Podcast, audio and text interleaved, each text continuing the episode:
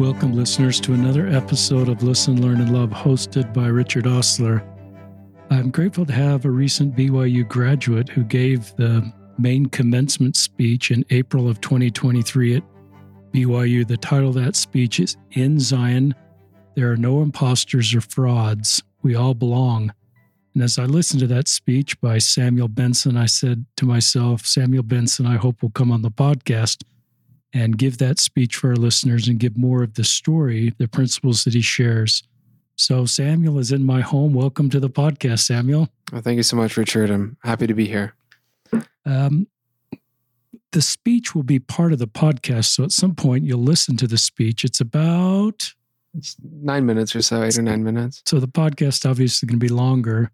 Um, it's a terrific speech. And, um, but first, maybe you can just introduce yourself to us, Sam. Let us know where you grew up. You, um, I know you served a mission. You're a recent graduate of BYU. You could let our initi- um, listeners know what you graduated and stuff like that. Sure, sure. Yeah. So I uh, I was born here in Salt Lake City, but grew up between um, southwestern Virginia and Ephraim, Utah. Went to Manti High School. Um, graduated there in from from Manti in 2017, and then I served a mission in in Boston, Spanish speaking Boston, um, which is a place that I love and, and people that I love dearly. And uh, got back in 2019, attended BYU, and and my goal was to be an immigration lawyer. Uh, just because of the transformative experience of a mission and, and being exposed to different people and different situations, and in a lot of ways having my eyes opened um, to to the struggles of of the immigrant community in our in our country, I decided that's what I wanted to do for a living. Uh, so I, I, decided to take a major in sociology with Spanish as a secondary major. Um, but because of a number of different circumstances, I ended up falling in love with journalism uh, and decided to keep my major as sociology and Spanish, but then to pursue journalism professionally. So I got a job, an internship, and then later a, a staff position at the Deseret News. And I've been there for about three years now. Uh, and that's the goal is to pursue journalism, political journalism. But it's been just a wonderful ride. I loved my time at BYU. I loved my time at Deseret, um, and I'm excited for you know whatever comes next. Talk about it's unusual to have a full time job at Deseret News at a young age, and you've had that job for a while. That's maybe helpful for listeners. Um, you've had a dream to do something like that. Tell our listeners a little bit about um, that journey in your life. Sure. A lot of it was just um, circumstance. Uh, I can't think of a better word for it. Happenstance, circumstance, coincidence. I needed an internship during the summer of 2020. So, right at the start of the pandemic. Uh, and not a lot of places were hiring, and places that were doing remote work were kind of, it was just a tumultuous time, as we all know. Um, and my heart was set on immigration law, but I had some experience from when I was younger in, in journalism. And I saw a listing for an opinion internship at the Deseret News on their opinion desk. And I'd never written an op-ed or a column in my life, but I thought, you know, why not? Let's let's try it out.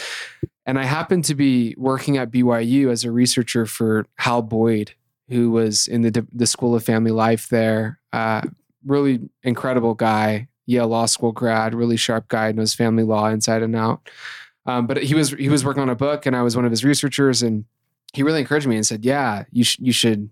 Apply for this internship. And he had worked at the Deseret News previously, and so he, you know, said put in a good word or whatever.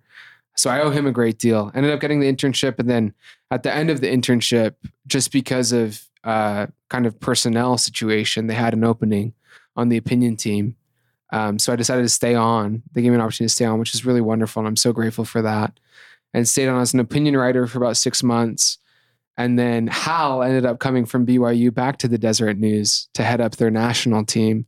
And he brought me on as a politics reporter. So I've been covering politics for about two years now. And come August, I'll be covering the presidential election for Deseret on the trail, covering the Republican candidates, and then next fall covering uh, the general election. So that'll consume the next 18 months or so for me. Consume's a good word. Yeah, I think it'll consume a lot of us, unfortunately. But hopefully, if uh, you tune into the coverage at Deseret News, you'll get something different and perhaps more nuanced, more fair, maybe more insightful than uh, a lot of the other things coming out from a tumultuous. My wife election. and I have had the chance to meet Hal Boyd and just a terrific man and doing good things in our community. Um, I don't know if you did this. You're going to talk about this in your speech about imposters or frauds, but did you feel like When you saw that job opening at Deseret, did you feel like did you were you positive and says I can do this, or were you like a lot of us says no, I'm young enough, I'm too young, or I don't have that experience, or I'm, or did you just have confidence that you could uh, apply? That's a great question. I think we all pass through times where uh, we question whether we're qualified for something, especially in the society in which we live, where so much is uh, chalked up to merit or um, our, our skills or our experiences. I mean, as a young person, you're told in order to get X job, you need Y and Z experience. And it's hard to get that experience without ever having an entry level job or internship. And so, yeah, I definitely did feel like I had no real, you know, experience in that uh, kind of part of journalism and opinion writing. But it turned out really great and I owe a lot to the the great people at Deseret and the people on my team who mentored me and took me under their wings. Um, but yeah, I, I think imposter syndrome is a real thing, and this feeling that maybe we're not enough, or we don't know this, or we're not old enough, or whatever. And one of the best pieces of advice I got early in my time at BYU was just to take advantage of any opportunity you're given. Like, don't say no to to any opportunity. It's better to overcommit than have to pull back later than than be stuck wishing you would have done something. And so, uh, I took that to heart, and I think for most people my age, if not everyone, we're kind of in the same boat of trying to figure out what we want to do, who we want to be. Um, and the best way to get there, I think, in a lot of ways, is just trying. And if you fail, so what? How many, um, do you know off the top of your head, how many pieces you've written for Deseret? Oh, that's a great question. I'm not sure. I have no idea. it's not under 10, though. It's more than 10. It's more than 10 for sure. Do you have a favorite one, Samuel? Oh, man, that's a great question. Oh, one that that comes to my head initially, maybe just because this time of year and I'm thinking about it, um, was last summer as Pioneer Day approached. I wrote a story in thinking about um, my own pioneer ancestors and why I celebrate Pioneer Day. Um, and at the time, the very serious refugee crisis, both in Ukraine, coming out of Ukraine and coming out of Afghanistan. And we're still dealing with that globally, as well as in other parts of the world, in Syria and elsewhere.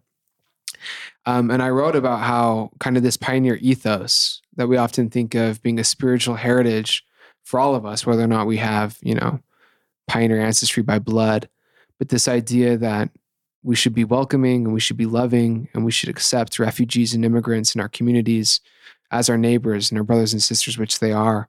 Uh, that really stems from this pioneer heritage. And so that was something that was moving to me. And I wrote it at a time when I was just starting my my honors thesis research at BYU, which also deals with Latter Day Saint emigration um, in the 19th century. And so it's kind of all these themes converged to something that I could write that was very personal. And as a politics reporter, you don't write very much that's things that are personal um, or close to your heart, and that certainly was. So uh, that sticks out. Maybe just because Pioneer Day is coming up here in a in a couple weeks. Yeah, this podcast will be out before Pioneer Day.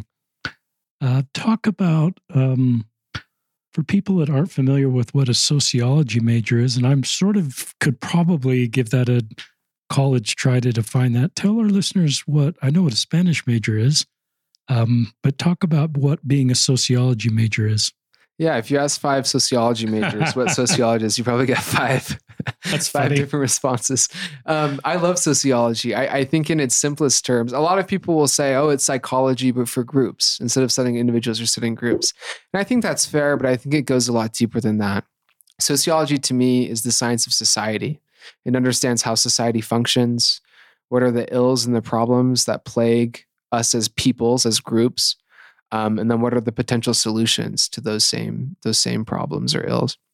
And so to me it was a very interesting way of of viewing the world around me uh, both my community being you know my B- byu or my apartment complex or my ward but more broadly to my city and my state and my country or my world. And i this last sociology course i took at byu was a, a course on the sociology of citizenship where we studied what is citizenship? When we say that word, what do we mean, both in kind of a legal sense and also in a social sense?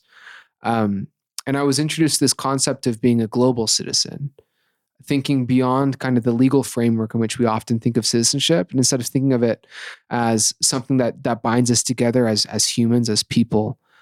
Uh, and I think a lot of sociologists would resonate with that idea because that's something we think about a lot is what does it mean to have a global community that deals with issues and challenges and how do we work through those by following um, in whatever case we can scientific rigor and scientific methods that are specific to the social sciences. So it's a lot of fun. I love it so much. Talk about um, how you became and i don't even know that you were the student commencement speaker for the full graduation at byu and you probably have better vocabulary but talk you could name what that is correctly for our listeners and who's invited to that. But you could also talk about how you were selected. Yeah. Um, graduation is just a lot of pomp and circumstance, and we have way too many meetings and ceremonies. Uh, but how BYU does it is they have, and a lot of universities follow the same model, but they have a university wide commencement, which is a meeting with, or a, a ceremony with all of the graduates, be they undergrads or doctorate students or master's students. So everyone that graduates can come and bring family. Um, and BYU always has a general authority at that one that speaks or another speaker. And then every college has their own graduation. So mine was the College of Fam, Homely, and Social Science. Family, Home, and Social Sciences. And we had our own convocation. That's just the majors from our college. Um, and so all those have different speakers. And how BYU does it is every year for the university commencement, the, the big one in the Marriott Center, they invite one of the honors program students to speak. And the process was pretty straightforward. They basically just asked a lot of us, or all of us honors graduates, to like submit a CV of things we had done at BYU or come in an interview or whatever. Um, so I went through that whole process and kind of forgot about it. And then um, kind of out of the blue, a couple weeks later, was just invited to speak. And so I can't really speak to what the decision making process was or how they selected somebody, but it was a cool experience. And the the thing that that I kick myself about is obviously the reach of this talk. I'm grateful for so many people who weren't there that have been able to listen to it online. But I had after that, you know, my college convocation, which was one of 14 around campus, and then there was an honors convocation, and all these ceremonies. Each one had other student speakers who did a phenomenal job of sharing their own kind of university experience or things that they would leave with their graduates. And I wish we could get transcripts of all of their talks as well, because the things that uh, they spoke about were really, really powerful and moving to me. As and maybe it's just because I'm a graduate, so it's that time of my life. But uh, yeah, it was a powerful week for me, um, and I think for all of the graduates or anyone that's gone through that process of graduating from any school. Um, we could put the the actual speech in now at the podcast, or you could give us more background before the speech or after the speech on just why you chose to talk about this subject? Yeah. Uh, let's listen to it. How about that? And then we can talk about it more. All right, listeners, we're going to listen to this speech. Good morning, Sister and President Worthen, Sister and President elect Reese, Mrs. and Reverend Dr. Teal, Sister and Elder Christofferson, and other distinguished guests and faculty. And it's my fellow graduates. Congratulations. Look at us. Who would have thought? Uh, a few weeks ago, I, I went to the library here on campus to pick up a book I'd reserved, and they brought me a stack of books, which definitely weren't mine, but the little reservation slip had my name on them. And I was confused, and the library employee was confused. And near simultaneously, we looked at each other and we realized there must be another Samuel Benson on campus. And we laughed, and I took my books and promptly forgot about it. But then this happened again and again. And on that third time, I thought, okay, this has got to end. So I did the only logical thing, which is to grab a little post it note from the counter and scribble, Dear Samuel Benson, if you're reading this, I want to meet you. Signed, Samuel Benson. And uh, I added my phone number to the bottom of the note and, and put it in the book. And he's never called me. but Samuel Benson, if you're out there, please call me. Now, why do I share this? Um, because I was reminded of it just now when President Worthen announced that the next speaker would be Samuel Benson. And I had this sinking feeling what if I'm the wrong Samuel Benson? and I, I, joke about this, but I'm, I'm sure many of us, if not all of us, have felt something similar. Maybe this morning when we put on our gowns and our, our hats and we looked in the mirror, we thought, there's no way that I am really a college graduate. I know for me, when I took Stats 121 for the second time my freshman year, I felt like I'd never graduate. Apologies to President Reese. Behavioral scientists have called this the imposter syndrome, this fear of being exposed as a fraud, of doubting whether we are enough, whether we are ready for this next chapter of our lives. My message today is that we've made it this far for a reason. We've earned a place in this body of graduates. All that we've done over the past several years has earned us membership and earned us belonging in the BYU class of 2023. But I do want to mention one other form of membership that I think is even more important membership in Zion. This form of membership is indifferent to our GPA, our major, or our minor, or any of the other things on which we tend to hyperfixate during our college years. At this university, in addition to the academic intricacies of our disciplines, we've learned the importance of building Zion, both as a concept and as a literal community. Zion is the beloved community, the pure in heart. Its mission, as described by the Reverend Dr. Andrew Teal, is this. We need to show that whoever somebody is, whatever their color, creed, background, gender, sexual orientation, you name it, the Lord loves them. I remember the first sociology course I took here before I declared it as my major. It was a course on race and ethnicity taught by Dr. Jacob Rugh. We, yeah, I love Dr. Rugh. we spent the semester on a huge project, a racial equity inventory, where we surveyed the university in just about every way we could think of. We studied demographics, we pored over syllabi, we interviewed students of color, we even took notes of artwork hanging in public areas around campus. And I came away from this project with two major impressions. The first being that this campus is full of remarkable individuals whose experience and stories should be heard. And second, if we are serious about this whole idea of building Zion, we need to make room for everyone because Zion isn't Zion without all of us. That is essential if we're to create the community BYU's statement on belonging describes, a community whose hearts are knit together in love. Now, among us today are disciples who've spent their time at BYU in this exact pursuit, and I'll name just a few. I think of Gideon George, who came to this university to play basketball, but will leave both with a diploma and with over 14,000 pairs of shoes to donate to people in his home country of Nigeria. I think of Nori de Gomez Baibi, who upon arriving to BYU,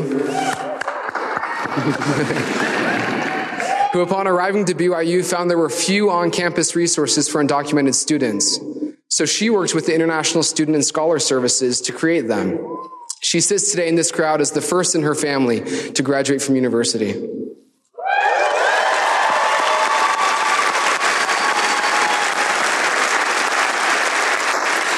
And lastly, I think of Quincy Taylor, the founder of BYU's on campus cybersecurity student association, who spent her time on campus empowering women to enter a field where nine in 10 workers are male.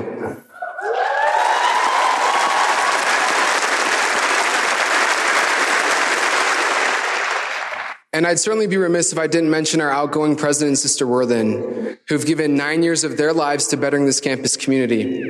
Someday, when historians write about this chapter in BYU history, I'm sure they'll add an exclamation point.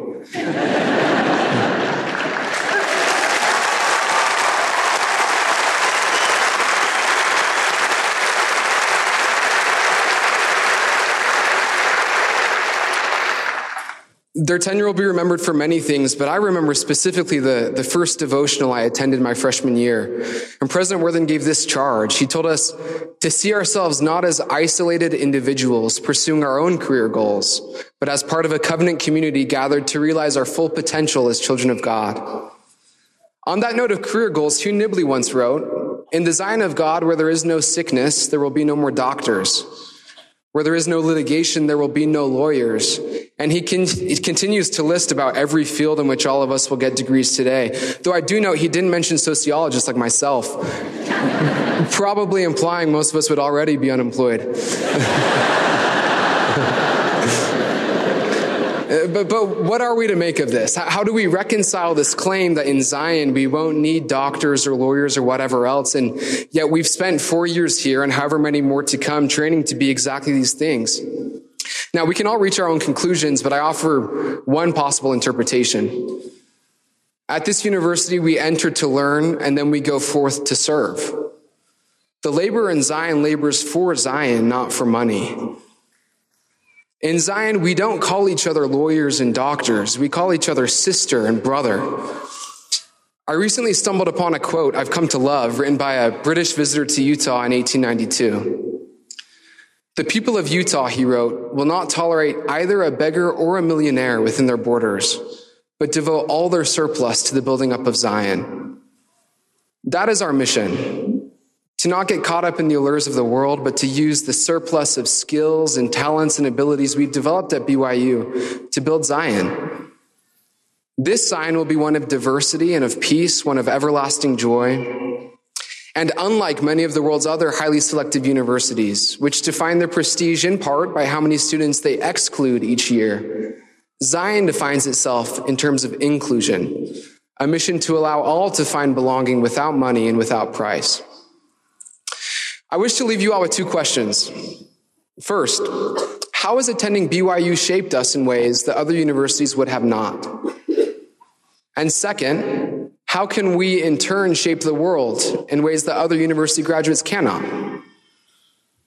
We've all had unique experiences here, and our answers will vary, but we sit together today as graduates 7,000 strong with distinct skills and experiences and identities, some that we brought with us to this campus and others that were refined or developed here. We need all of them to build Zion.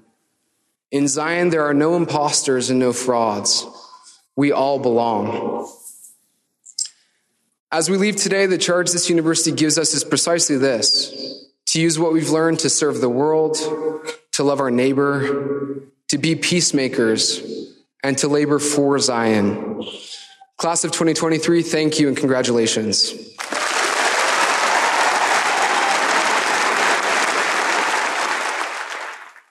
Okay, um, terrific speech. Um, I could give you a lot of comments about the speech. I love um, Zion. I love belonging. There were some incredible phrases in there, like Zion's Zion defines its mission by inclusion. Um, but talk more about and this was a really moving speech. And I listened to it twice, Samuel, before I prepared for this podcast. I had read it before when you gave it, and that's what caused me to want to reach out and have you on the podcast. But it is a per- terrific application of the gospel of Jesus Christ in creating Zion and belonging. One of the very best speeches I've heard, and it um, gives me hope for the future of our community and the f- future of the world. Um, for the for um, the vision you have. And now I'm talking more, and I want you to talk. I noticed how you lifted the voices of others. Even even before you talked about your own speech, you just talked about the students that gave incredible speeches in other parts of BYU, and wish all those could be read. But a big part of your um, speech was it wasn't all about Samuel Benson. It was about other people that had less privilege and less voice, and you elevated their voices and the work you did at BYU that you referenced was a lot about their stories. So I'll just turn it over to you to talk wherever, however you want to talk. Yeah, I appreciate that, Richard. Um, and thinking about why I chose to speak on this topic, uh, as I was this as a writer, I thought, okay, writing a speech is simple. You know, this is a thousand words. That's a third of a lot of the stories I write. I can do this easy. Um, but the the tough thing for me is when when I'm writing something that I I feel strongly about, it's really hard for me to start writing. I kind of have to sit with it for a couple days and think about where I want to start and and this was the hardest thing I ever wrote. I just I was at a loss and didn't know what I wanted to write about. And I wrote a draft of a speech uh, that was on a completely different topic and I shared it with a couple of people that I love that I knew would give me honest feedback, my mother, my girlfriend. And they wrote back and they said, This is good, but like, I don't think this is it. And I, I, really appreciated that because I felt the exact same. So I was like, okay, I need to start from scratch. And I asked myself two questions. One question was, what have I learned at BYU? Or what how has BYU shaped me in a way that I can share? And then the second question was, I'm not the only one graduating today. There's 6,800 others. And so, what is a message that will resonate with all of us that we can all take together out from this commencement ceremony to the world wherever we go? And as I was thinking about my time at BYU, I kept remembering, I was trying to think of the transformative experiences or the memories or the things that stood out. And I didn't think about um, classes I took or lectures or devotionals or a lot of those were very moving and touching. But the things that I remembered were kind of the really difficult things that our campus was going through while I was there. Um, I thought about, you know, my freshman year, there was a, the change to the honor code, to the language of the honor code, which led to a lot of whiplash, a lot of pain for a lot of my fellow students. Uh, the Black Lives Matter movement led to a lot of questions about how we should honor uh, different women and men in church history and their roles and contributions to university.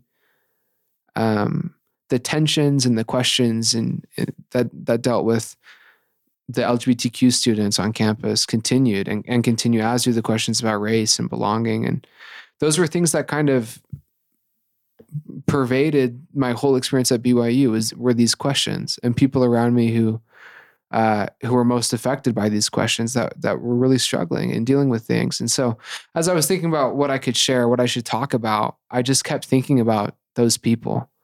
Um, and the people to me on campus who I felt were examples of what it meant to be a BYU student, what it meant to be a disciple of Jesus Christ, and what it meant to to build Zion, which really is our mission on this earth. So I felt whatever I talk about, even if it's not directly about those themes, I need to find a way to honor these people and and and make them feel that this speech or this pulpit um, is shared by them. And so as I was writing, I you know I, I had been reading Hugh Nibley's Approaching Zion, uh, which if if any listeners haven't picked that up, uh, you should do it. It's a heavy lift. It, it weighs like eight pounds. it's a fat book, but it's it's well worth the read. Um, and Hugh Nibley, whatever you think about him, does a fantastic job of helping us center Zion beyond just kind of this ambiguous spiritual goal to a very temporal, very real concept. It's not that we're building Zion in the next life and Jesus will come and fix everything. It's we have a job of creating Zion here in this life. And that to me was a concept that I knew, but I don't think I really understood it before reading Hugh Nibley's words. So anyway, that kind of made me think, okay, maybe Zion is what I need to talk about. Then I thought about the experience I had at BYU, uh, and I realized what I've witnessed at BYU, what I've experienced is kind of a laboratory of, of what it means to build Zion. And I don't want to go too far tangentially here, but maybe a quick story that illustrates this that I didn't share in my speech, but I wrote a longer essay for Wayfare um, where where I mentioned this. I was in a I, I had a good friend my freshman year named Don, who uh, he was a senior. He was bright, brilliant. Ended up going to Cornell Law School. Just graduated um, from Cornell, and at the time he uh, was involved with the Black Student Union and was doing really great work on campus and helping us. Uh, he helped start the anti-racism group, or, or had a, a role with that club and a couple other things. Anyway, during the summer of 2020, with the Black Lives Matter movement, a lot of people started thinking, okay, how do we honor people like Abraham Smoot, who was a benefactor to the university, who did a lot of wonderful, great things, both for the university and for the territory of Utah, both politically and reg- religiously and in the education sphere. But he also owned slaves and uh, had a, a, pretty prominent role in in in promoting slavery in Utah territory it's like how do how do we balance these two tensions, right? Of of the good that he did and the the really awful things that kind of stemmed from his legacy. And there were real pushes to take his name off of the administration building at BYU, which is the big building on the north end of campus that houses the university president's office and other administrative offices. Uh, and Don and the other officers of the Black Student Union came up with this really novel idea and approach where they wrote a letter to President Nelson and to the NAACP and to others where they laid out this vision they had of a university that didn't have names on the buildings. And when I heard this, I was like shocked. I was like, we just take off the names of all the buildings, all the prophets. And and and and they explained in this letter that BYU at, at present has a policy where new buildings don't get names. They just have generic titles. Like the Maxwell Institute is in this brand new building on the west end of campus called the Westview Building. And the Life Science Building and the Engineering Building are called Life Science Building and Engineering. So they're just very pragmatic, practical names. And they said, why don't we just retroactively apply this policy to all buildings? And then we avoid this tension in the future of all of these people have faults, as we all do. What's the justification for keeping one name and taking another off? And I was really uncomfortable by this. Uh, two of my great grandfathers have names on campus. I'm a, a, nepo baby in that sense, I guess. It didn't help me get into BYU, I promise. But like, the, the, like these are men and women of God who are honored on our campus, many of them, who did really great things to build the kingdom. And do we just are we discrediting their their work by taking their names off? That was kind of the thought process, right? And I called Don, and, and to Don's credit, and I'll always be so grateful for him to him for this, uh, that he just listened and he listened to my concerns and listened to my viewpoint. And then he explained to me and said, Look, like, I just want to share with you where we're coming from.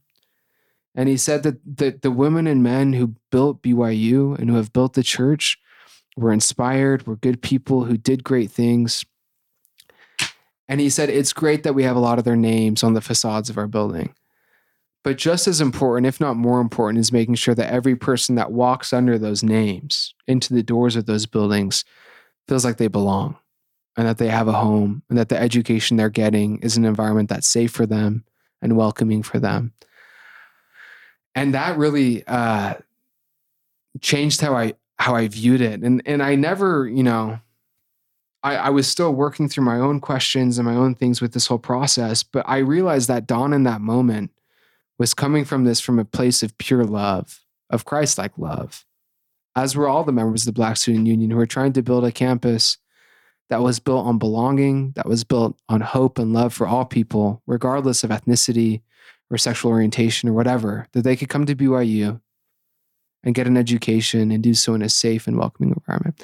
Anyway, so as, as I was thinking about my talk, it was experiences like that that came coming back to my mind of, of, of people doing little things on campus without trying to get any recognition or anything like that, but we're doing their part to build a Zion community in this kind of laboratory of Zion. Because if, if we should be able to to work on building Zion anywhere, it should be at a place like BYU that that really pr- prizes itself on being a place of both academic rigor and spiritual strength.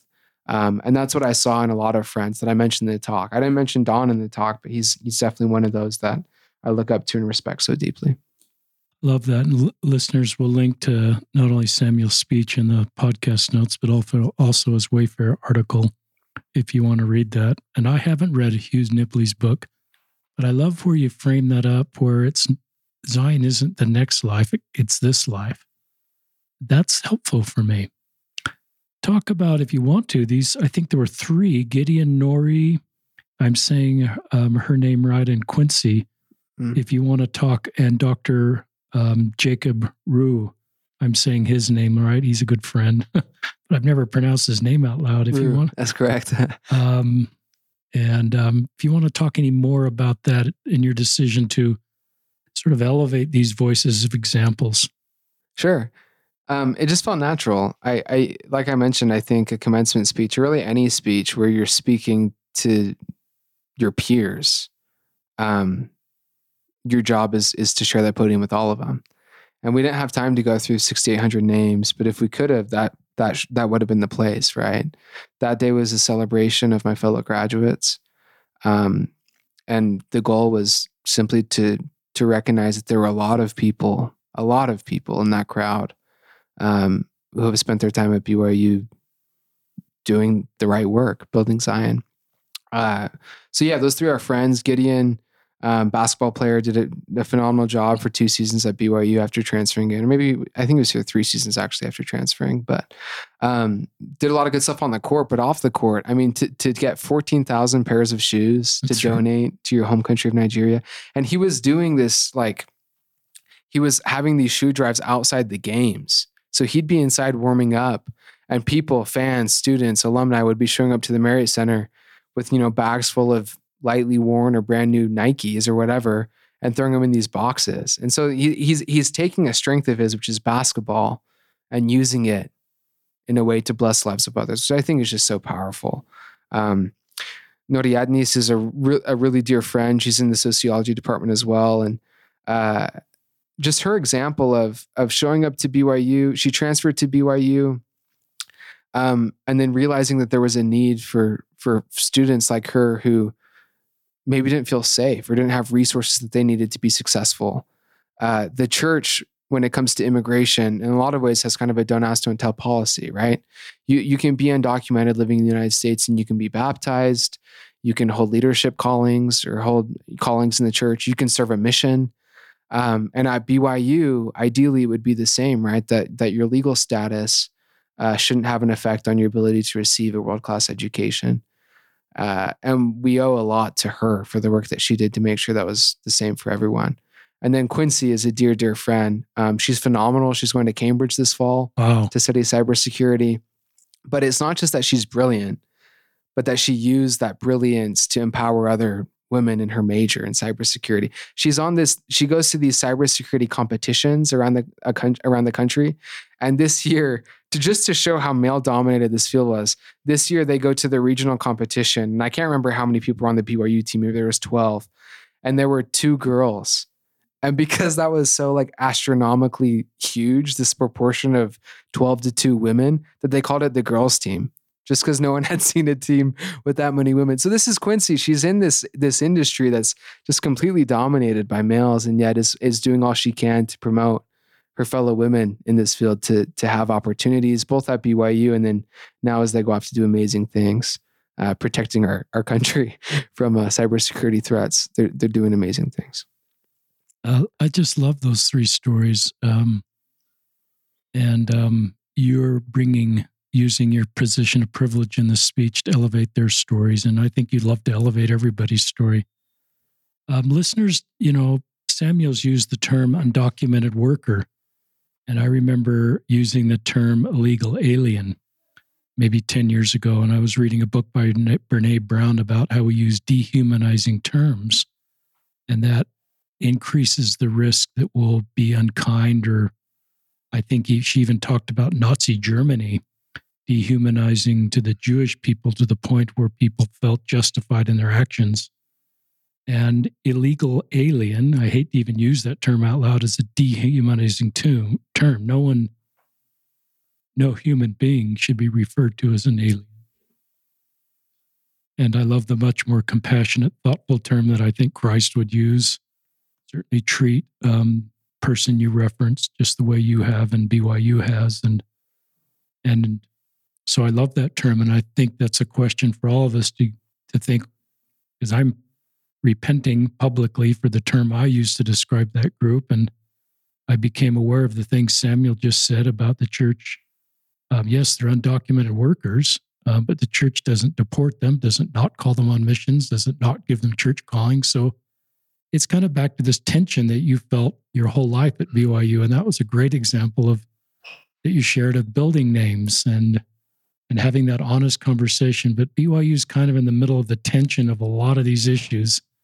And I in your age group that's kind of grown up with that tension and having to navigate that, you're going to take your lived experiences, the principles you've learned to sort of live with that temp- tension as and take that into your lives, into your church assignments, into your families. And I think it's going to be really helpful um, because it's not just theoretical. You've had to live this, and and it's sort of the tension. And I don't think tension's a bad thing. I'm not sure the goal is to eliminate tension. I think the the goal is to share, do the things that Samuel talks about in his speech in this podcast, is to find principles of Zion. I've shared this story before, but I've been sharing it more, and then I want Samuel to talk. My wife and I, we were dating at BYU. That was a long time ago, Samuel, like 1988, um, 35 years ago. And we found out while we were dating, we were in different political parties. And we are still in different political parties. That has not changed. And now that our kids are all adults, we're not trying to keep score of where our adult children end up. And we're not trying to convert each other to our respective political parties. We're just, we like it that we're different that way. And we think that makes our marriage stronger. And we can have respectful conversations about political differences without sort of the vitriol that can be present. So to me, that's part of a Zion element in our marriage is um, we're unified in the gospel of Jesus Christ, but we have differences there and we live with that tension. And so um, I just think that's part of the reality. I think Zion is not sameness, but Zion has taken all these beautiful differences that you highlight in your speech and so that we can lift the hands of others. Um, share more. Just what's, I'd like you to just keep talking about things that are on your mind. You could talk about your future. You could talk about feedback from the speech, anywhere you want to go, Samuel. Sure. In thinking about feedback from the speech, I've been really overwhelmed by a lot of the people who have shared ways in which the speech spoke to them or touched them. And uh, nothing in the speech was original. I mean, all of the themes or the the the the, the ways that I spoke about Zion are, are things that I learned from Hugh Nibley or Patrick Mason in his book Restoration, or so many other sources uh, that speak about about Zion openly. I mean, Elder Christofferson was the general authority speaker at the commencement ceremony, and he gave he's given two fantastic speeches on Zion in the last decade. Um, and this is something that I think a lot of us see, have in the for, in the forefront of our minds, especially with President Nelson's invitation to be peacemakers. If you're building Zion, you're being a peacemaker. Um, you, you you can't do one or the other without without doing the other, and so that's powerful. But yeah, in terms of feedback, the the really only negative feedback I've received, and this is really interesting actually, is I've had multiple people um, reach out to me and and want to have just open conversations because they're confused, thinking that almost I was uh, presenting a Zion that was too inclusive.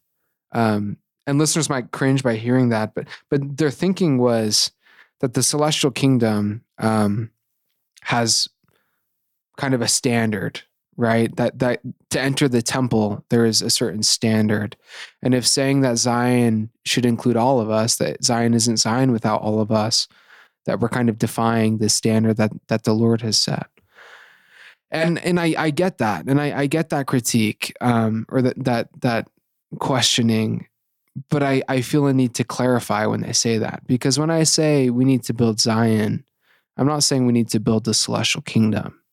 Uh, we don't have the capacity to even imagine what heaven is like much like less to build it.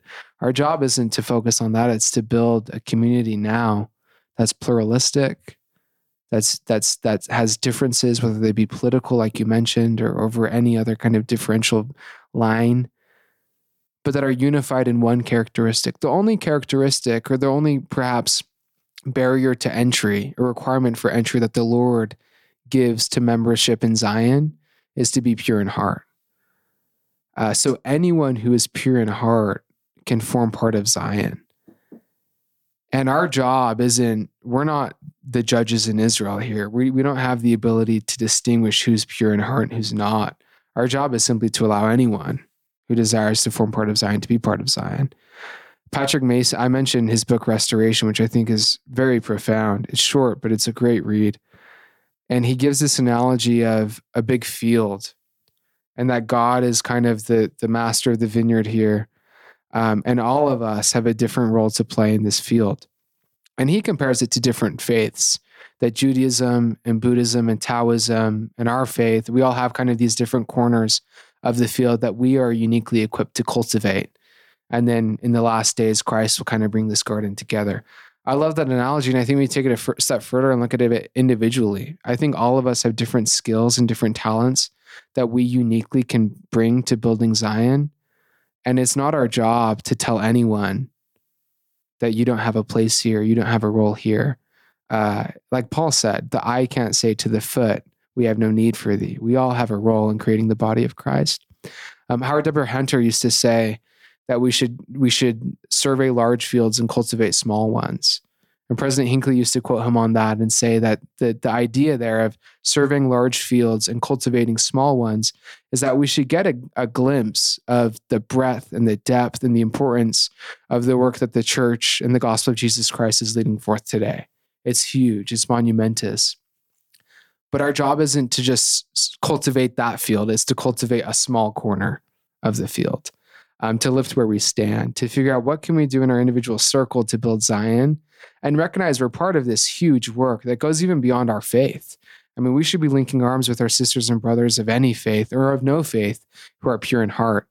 Um, but it's not our job to unite everybody. It's our job to to focus on those people around us or the things that are kind of within our our realm of influence.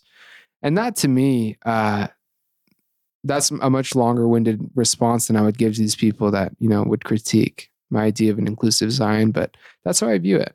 You know, um, God isn't saying to be part of Zion you have to have a temple recommend, or God isn't saying to be part of Zion you have to do X, Y, and Z. He's saying you have to be pure in heart. And then in Doctrine and Covenants 45, he explains in a revelation to Joseph Smith that Zion is the most peaceful place on earth, or will be in the last days. It'll also be the most diverse place on earth. It's the same thing in Isaiah that we read. Um, put on your your beautiful garments, right? Ex- expand your stakes and enlarge your board, or strengthen your stakes and enlarge your borders. We can't strengthen Zion without making it more inclusive, without expanding uh, the borders of it, making it more broad, um, including more people. And so that's how I feel about about Zion. It's a beautiful concept to me. Um, it's of of all the doctrines in the church or all the ideas in the church, there are a few that give me much hope in terms of focusing on the temporal life, the temporal world, um, as building Zion, because that's our mission in this life, uh, and it's something that I that I love and feel strongly about. That was a terrific segment. I'm glad you addressed that question that you got, and others may have that question that are listening right now or wondering how to navigate that in their own congregations as they try to build Zion and may have some questions in that lane. And that was a terrific answer. Yeah, um, that's consistent with how I feel, listeners. You had some really quotes, wonderful quotes I've never heard before from like President Hunter, and you've done a lot of due diligence to understand this this concept in the history of our church, Samuel. I like just the ideas listeners were called to be gatherers, not sifters. I love the idea that the gate is wide at the congregation level. There's no belief or behavior hurl to feel welcome or a sense of belonging at the congregation level. And there is, like you say, for the temple, there's a belief in behavior, but I think Zion isn't bringing that that culture of what you need to do to get in the temple into the congregation or into the family or into our friend group and pure in heart. And I think we'll get more, you know, into the celestial kingdom or into the temple as we create this Zion, um, this deep sense of belonging and accepting people for where they are and their individual journeys and and people respond better when they feel loved and accepted and understood and and not judged. Your point that we're not called to be judges um, we're not called to be sifters, we're called to be gatherers. I think at the gathering of Israel that President Nelson talks about, not only that family in Boston that you helped teach that may or may not have been documented, but our own members, um, your fellow students at BYU, and your work to help them feel a sense of belonging. And part of that is sitting with, like you have with this fellow Don, I think his name, and just sitting with him in the realities of his situation and being present and being willing to listen to his story and validating how he felt. I think that is a helpful principle of ministering. It's just a great segment. Do you have any more thought? I have a question for you. And if you have any more thoughts, I don't know if there's examples in the life of Christ's ministry that resonate with you as you're talking about belonging, creating Zion, or or anywhere you want to go next, Samuel. That's that's a great question. Um, in thinking about Christ, I think he was the champion of everything we aspire to be uh, but particularly the, this idea of building Zion, uh, the the idea that that the Savior, the Messiah, was come to liberate Israel um, and to free them from Roman oppression. Uh, a lot of those ideas uh, didn't come to fruition in a in a temporal sense during his life, but he certainly was was involved in in offering them a spiritual liberation, and so much of that came by changing how they viewed the way that society taught them to view their neighbor. People who grew up in the time of Christ in his uh, community in his area were taught that uh, Pharisees were one thing and Sadducees were one thing and Romans were one thing and prostitutes were one thing and lepers were one thing. And Christ consistently and over and over and over again spent time challenging people to reconsider how they view their neighbor and what they viewed their neighbor to be. Uh, and the Good Samaritan, I think, of all the parables, is the best example of this. But I think, you know, just last week in Come Follow Me, we were studying about the Last Supper. And as I read, I was moved by by viewing the Last Supper and then Christ washing his disciples' feet, not as separate events, but as part of one lesson that he was teaching them. The last commandment he gave them was that they should love one another as he loved them, right? Uh, the last ordinance or the last thing that he he taught them uh, by example was was this sacrament where he's he's offering them a symbolic way to remember that him and today when we partake of the sacrament we're remembering our baptismal covenant which in part is to keep his commandments his last one to love one another and then to mourn with those that mourn to comfort those who stand in even comfort in, in, in simplistic terms to build zion with the people around us and then the next thing that he does after they break bread and drink wine is he kneels down and he offers the most meek form of service that he could, symbolically based on his time and his culture, something that a servant would do to his master. And he teaches them that I'm not here just to lecture you that you should love one another. That's your job. But I'm going to show you exactly that the service that you give needs to be the most humble, the most meek, and yet the most individual that you possibly can. And that to me is as powerful an example of building Zion as I could possibly conjure up. Um, the Savior of the world on the eve of his atonement, where he'll give his life and suffer for all of the mistakes and the way that we mess up around the people that we love or the people that we don't love. He, attempt, he atoned for them too. Uh, and yet he's there showing them how to serve and how to love. And that to me is very powerful. So that's a great question. I appreciate you asking that because I don't think I'd really thought of of specific ways in which Christ built Zion, but I think I mean he was the quintessential Zion man. He he taught us what it means to build Zion, and that's why he keeps commanding us even today through his living prophets that that should be our mission. You have a great answer, very good spontaneous answer. I thought you could handle that question. Um, you could talk about your future, what you want to do professionally. You could talk about this summer. You could continue to talk about the principles in your speech and more thoughts about creating Zion. It's kind of your platform to keep talking, Samuel. I appreciate that.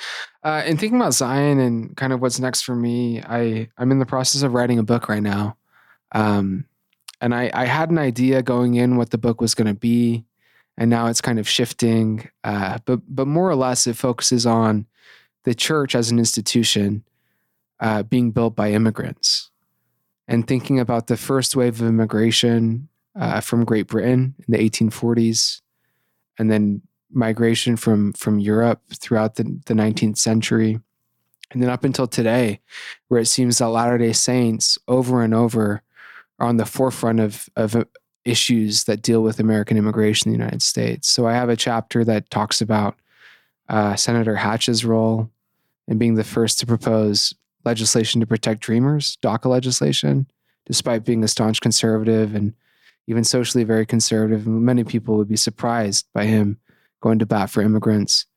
Um, I talk about the Utah Compact and the church's stance on immigration 2010, 2011, and also in Arizona, why that all came to be because of a Latter day Saint in Arizona being very anti immigrant, and then a Latter day Saint stake president in Arizona kind of battling him on that and the unique kind of contours of that. I talk about the Trump administration and, and the Muslim bans and how those in many ways reflected the proposed Mormon bans of the 1880s that Grover Cleveland proposed. Um, and I, I dive into kind of these issues over and over, but it's all framed through the stories of individual migrants from these time periods.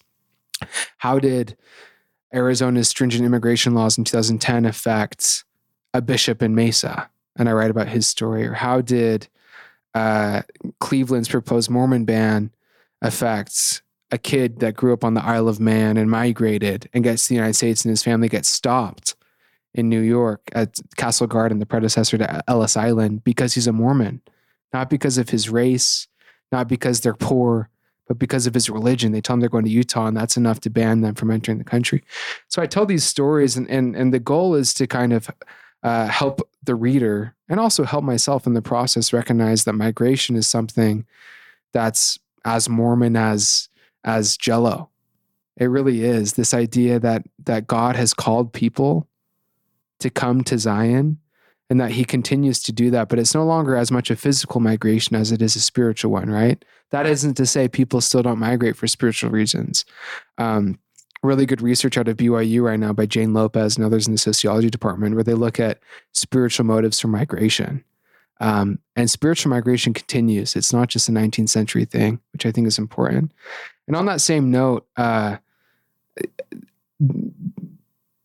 if you can tell, migration is something I'm really passionate about, and it's kind of my my focus in my discipline in sociology. And my honors thesis at BYU dealt with the first waves of immigration that left, that joined the church in England, and then came across to Nauvoo and later to Utah between 1840 and 1860. So, kind of the first wave of migration that bolstered the early church shortly after the restoration. And my goal was to look at this group and ask the question why did they migrate? Uh, because a Sunday school manual would say they came for spiritual reasons, they were following a prophet. A history book would say England was going through a huge recession and the Irish potato famine and the start of the Industrial Revolution. And 10 million people left England during that decade, and they were just kind of part of this huge efflux. It was all economic. And I wanted to figure out which one of those is true or is something else true, you know? And so I use the methods that we have in sociology of sampling and close reading and coding to, to read their journals and to read their autobiographies and their letters and figure out what did they say about the migration process and what did it have to do with why they left. And I came to several conclusions, but the most important of them is that the idea to, of gathering and of Zion was at the forefront. Before 1847, when the Saints go to Nauvoo, so 1840 to 1846, in my sample of 50 accounts, so letters, whatever, autobiographies, 34 of them happened between 1840 and 1846. And a third of those, so I, I guess 36, a third of those 12 say they're going to America. The rest of them were 1847 to 1860, they're all going to Utah. Not a single one of them mentions America. So you go from 33% of migrants mentioning America in their accounts to 0%, which is fairly st- statistically significant. And what's even more interesting is all of these migrants, although they're going to Utah, which at the time is outside of the, the borders of America, they're getting on ships from England that go to New Orleans, to Boston, to New York to New, or to, to Philadelphia. So they're coming to American ports, yet don't even think about the location. And as I read closely in these, these accounts, I realized that it's because it was a whole kind of paradigm shift in how they viewed Zion. It was no longer we're going to Nauvoo, to the city of Joseph, to this place, gathering to the city of Zion. It's we're going to be with the Zion people. It's not we're going to a location, it's we're going to a community. And that to me was wow. very, very powerful. I realized that immigration for these people was no longer we're trying to get, you know, to build a city to this land of milk and honey, uh, to a land where, you know, we'll have economic success, but we're going to just, we don't care where it is. It could be in the driest basin in the Western United States that no one else wants. We don't care, but we're just going to build Zion and to be with people and I think that's a legacy that lives on. And and they were imperfect. They made mistakes. Their ideas of of what inclusion and, and who could be part of Zion were different than than what it should be. And maybe our perception of Zion is skewed as well. Uh, but to me, it, it, definitely lends to to to a hope and to a, an idea that that Zion is much more broad than we like to conceive it to be, and it really should include every single one of God's children another terrific segment. It's just moving to think about that. And I love the study of history, and it helps us make better decisions to understand the stories of prior people. But I love how you framed it why people wanted to come here. We wanted to be part of the Zion people. And I served my mission in Northwest England, where a lot of those people remember sitting on the in Liverpool on the banks of that river as many ships departed. Not during my day, I'm not that old, listeners. But in the years you reference, I served on the Isle of Man, um, and I recognize the sacrifice of those people um, to be part of Zion. And that's just terrific. And I, I'm not aware that anybody's written a book like that in our faith community. Um, I've heard some of these stories and I've read some journals, but what your work is doing is really neat, unique, and it helps us to understand their vision and their hopes and their personal sacrifices and what we can do then to honor their legacy and their decisions and the principles that motivated them to do the same thing today. It's really powerful. Um, I'm glad you're writing a book, Samuel. Come back on the podcast and tell our listeners about the book when it's out, and so more can connect with it. Um, I try not to tell too much of my story in the podcast. I'm coming out with the third book, listeners, this um, fall. It's Listen, Learn, and Love.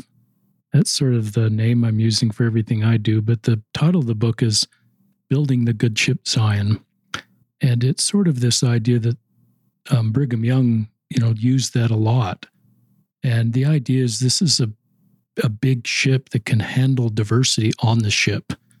And um, I go through seven chapters of different things that we can do to help people feel like they belong on the ship, like um, differences in if you're married, really supporting single people, people with different child situations, um, like not the ability to have children, um, people that have had difficult church experiences. I had a therapist write healing from church generated trauma because some people that have had difficult experiences in our church but have a fundamental testimony and want to stay on the good ship Zion, but need people that understand that world. So that's just a and, a, and another chapter. It's a little more lighthearted about um, should we pass the sacrament to the foyer sitters? And we had this big debate as YSA bishops one one training meeting. Should we pass the sacrament to the people in the foyer? And we realized the principle was there's no reason we shouldn't pass the sacrament to the people in the foyer. We're not called to be sifters, and there may be reasons why someone's in the foyer. We ought to do everything we can. And so it's just a principle there that scales to other potential things where we become sifters um, versus gatherers. And we shouldn't restrict people's chance to take the sacrament, my opinion. There's nothing in the handbook, and part of a principle there is we don't develop new rules that aren't in the handbook that we think is some sort of measuring stick. Um, and we sometimes create new rules that um, sift people and don't help people feel welcome. So that's a little bit of a sidetrack. Um, but that's terrific what you're writing. Um, and I love that you have um, the gift of writing, the gift of communication, um, really good skills to understand our history and bring that all content forward in a way that helps others. More things you'd like to share, Samuel? I'm excited to read your book. That sounds fantastic. Uh, and I, I do feel like this podcast is an example of of what what it looks like to build Zion, of bringing together people who have uh, all different uh, life experiences or perspectives or feelings, allowing them a space to share that, uh, which I think is really powerful. Um, you mentioned earlier this idea of building Zion as like in the here and now and not just after. Uh, and that's something that I've I've thought about over and over since the talk. Um, I'm entering a career field which is notorious for being, uh, it has a bad rap, media and journalism, and um, a lot of people would say it's as far as from Zion as you can possibly get. Uh, entering Babylon, some might say, and uh, I, I, look forward to uh, finding ways to build Zion in my sphere whatever that might look like. And I think that's a challenge that all of us face every day is we we go to work, um, we have different responsibilities in our homes and among our friends and in the church or whatever.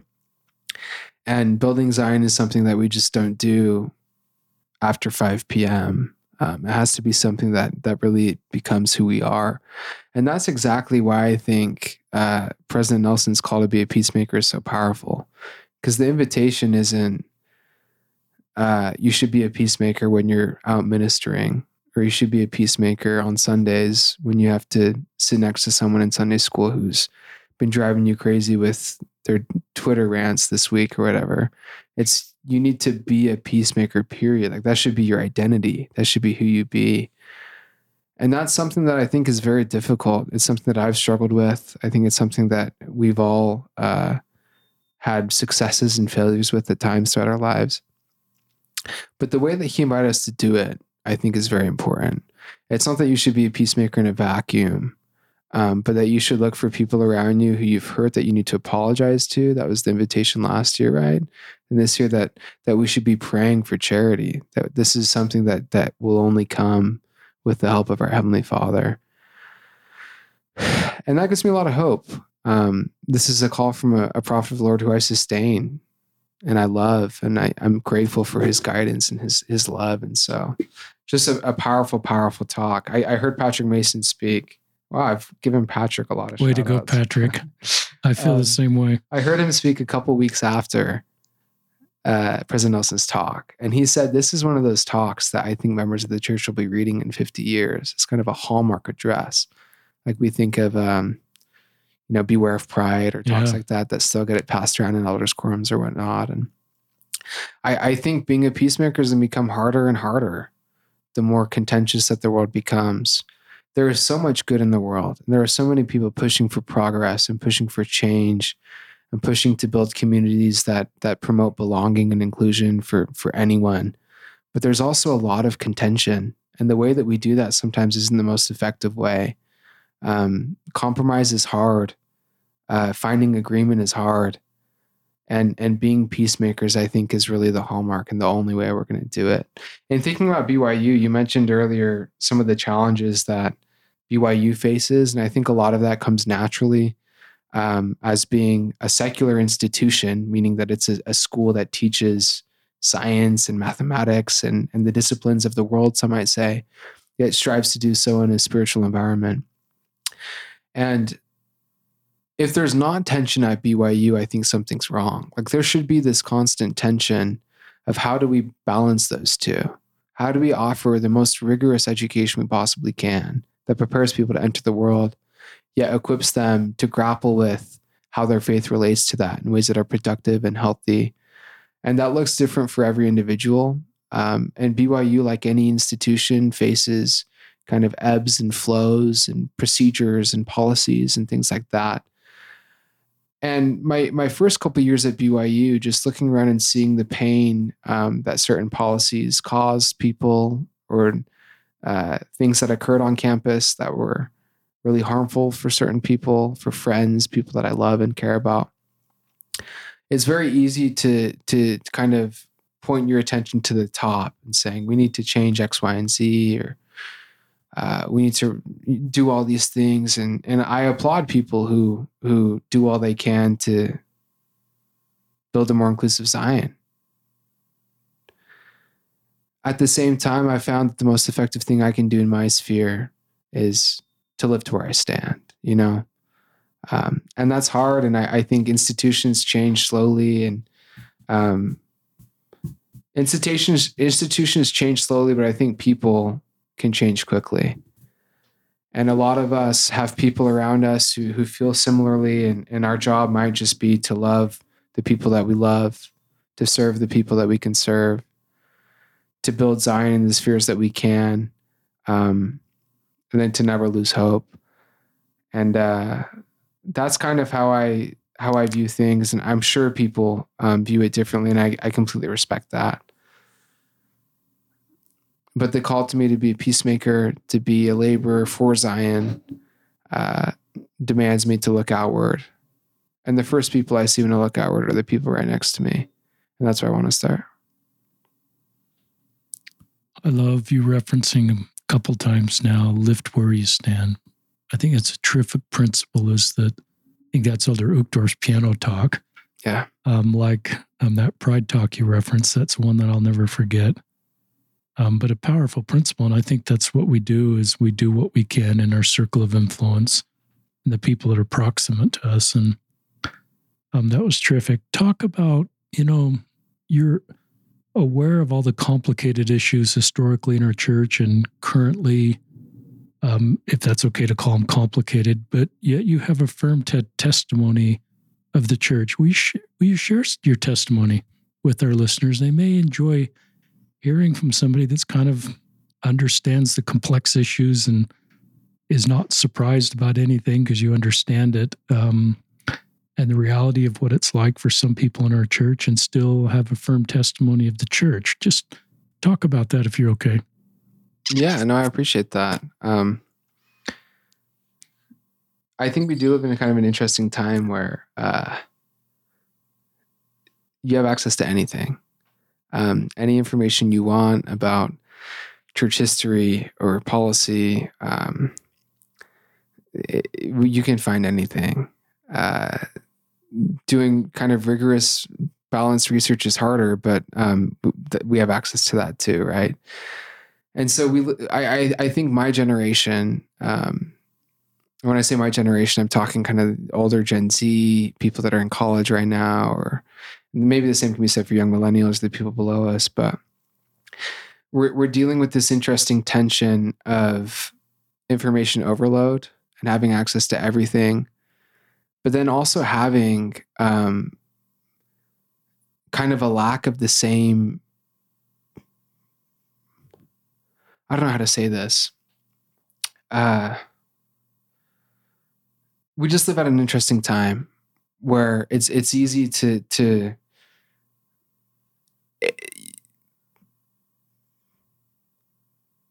I'll just focus on what I know. How about that? Um, I have a lot of faith in my Savior Jesus Christ. And I have a lot of love for his gospel and for the covenants that I've made with my Heavenly Father and for the power that I get through my Savior Jesus Christ. Uh, my testimony is, is built on that. Uh, and then my testimony to the church really stems from, from my belief in the Book of Mormon and for the powerful experience I've had with the Book of Mormon and for the love that I have for the doctrine it teaches me, for the way that expands my view, but more so than anything that I read in the Book of Mormon, but the, the powerful experience I've had of knowing that it's true. Um, and so when I have questions, when I doubt, I, that's something I, I, I can't deny. Uh, there are a lot of things uh, in church history or, or, or policies that, that I don't fully understand. And I think the most difficult part of those is when I see uh, ways that that people who maybe don't have the same privilege I have are hurt by by things that don't hurt me because of my circumstance and and that leads you to ask i think anyone that would lead to ask questions like why would god do this or why would god tell a prophet this or why would a prophet say this and i've i've come to to a simple faith that god loves me and God loves you and God loves everyone. And because God loves us, He respects us deeply. And one of the greatest gifts He's ever given us is our gift of agency. And because He respects our agency so radically and so perfectly that He doesn't coerce, He doesn't force. And that's great when we make great decisions. And it's really tragic when we make bad decisions or when we make uh, take stances that we don't fully understand, or, or really anything.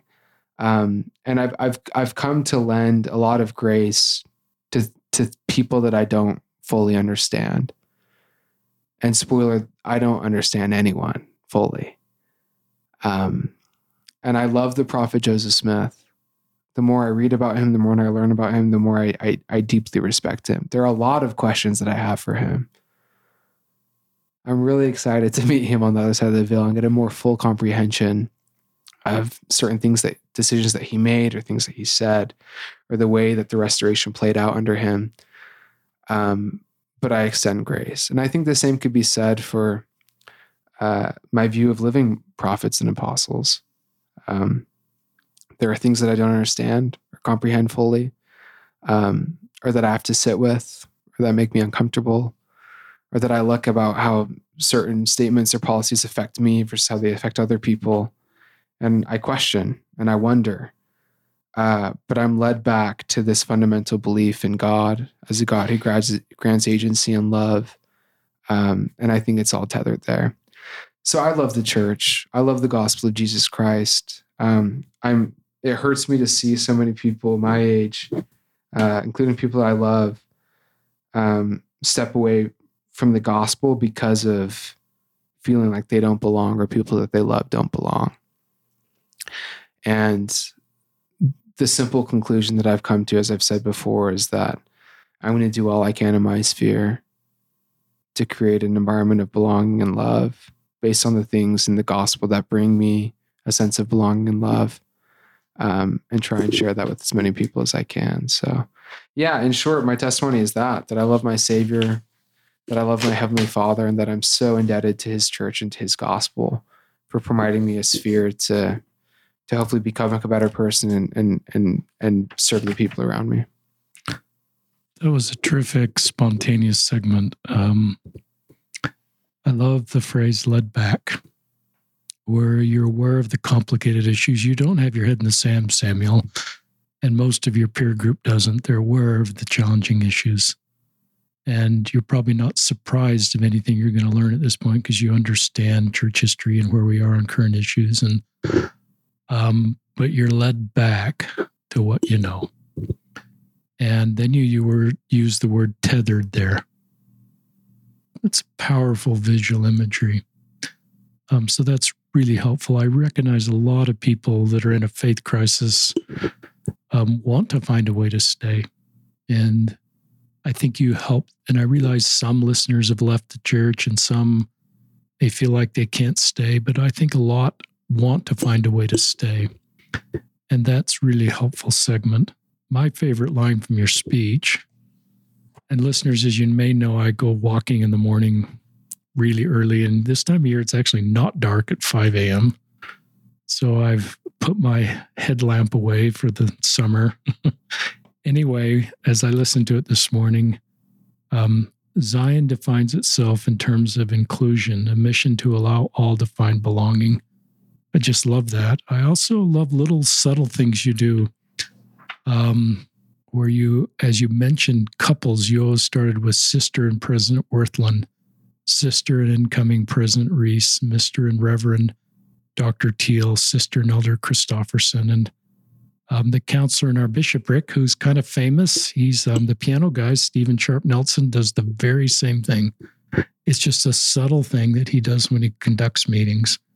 And I think it sends, it's just a, it's not an activist thing to do, but I think it just sends, I'm not saying everybody needs to do this, um, but to me, it just sends a message. You're sensitive to the culture and you want to do things to help in that very simple thing create a feeling of, of Zion or inclusion. You're just kind of aware. Any more thoughts on that or any, there's kind of time for one more segment so you could take whatever you want to take in this last segment. Yeah. Uh, no, I that there was no yeah activist intent there or anything. It was just I think a a, a way to show respect. Um, and there are a lot of things that we do kind of out of habit in our church culture, um, or broadly. Uh, that there's really no functional reason to do it like we do it. And so there was, I mean, I didn't think much about that. Um, one thing that, that I'll say, just because it was on my mind, because I read it this morning, I'm working as a researcher on this biography that McKay Coppins is writing about Mitt Romney. Yeah. Um, That's right. You and McKay are connected somehow. Yeah, it's a fantastic book, largely in part because McKay is such a phenomenal researcher. And uh, there's a portion in the book, and I'm not spoiling anything, so McKay is not going to freak out on me because this was all reported during Romney's presidential run. But um, when Romney was the stake president in Belmont in Massachusetts in the 90s, uh, it was when the Exponent 2 was kind of gaining steam and there was tension, right, between uh, Salt Lake and perhaps the more progressive feminist members of the stake. And this was reported in the Salt Lake Tribune and later in the Boston Globe, so you can go read about it there. But Romney hosts this meeting with, and he opens it to anyone that wants to come and basically just share complaints or questions or suggestions.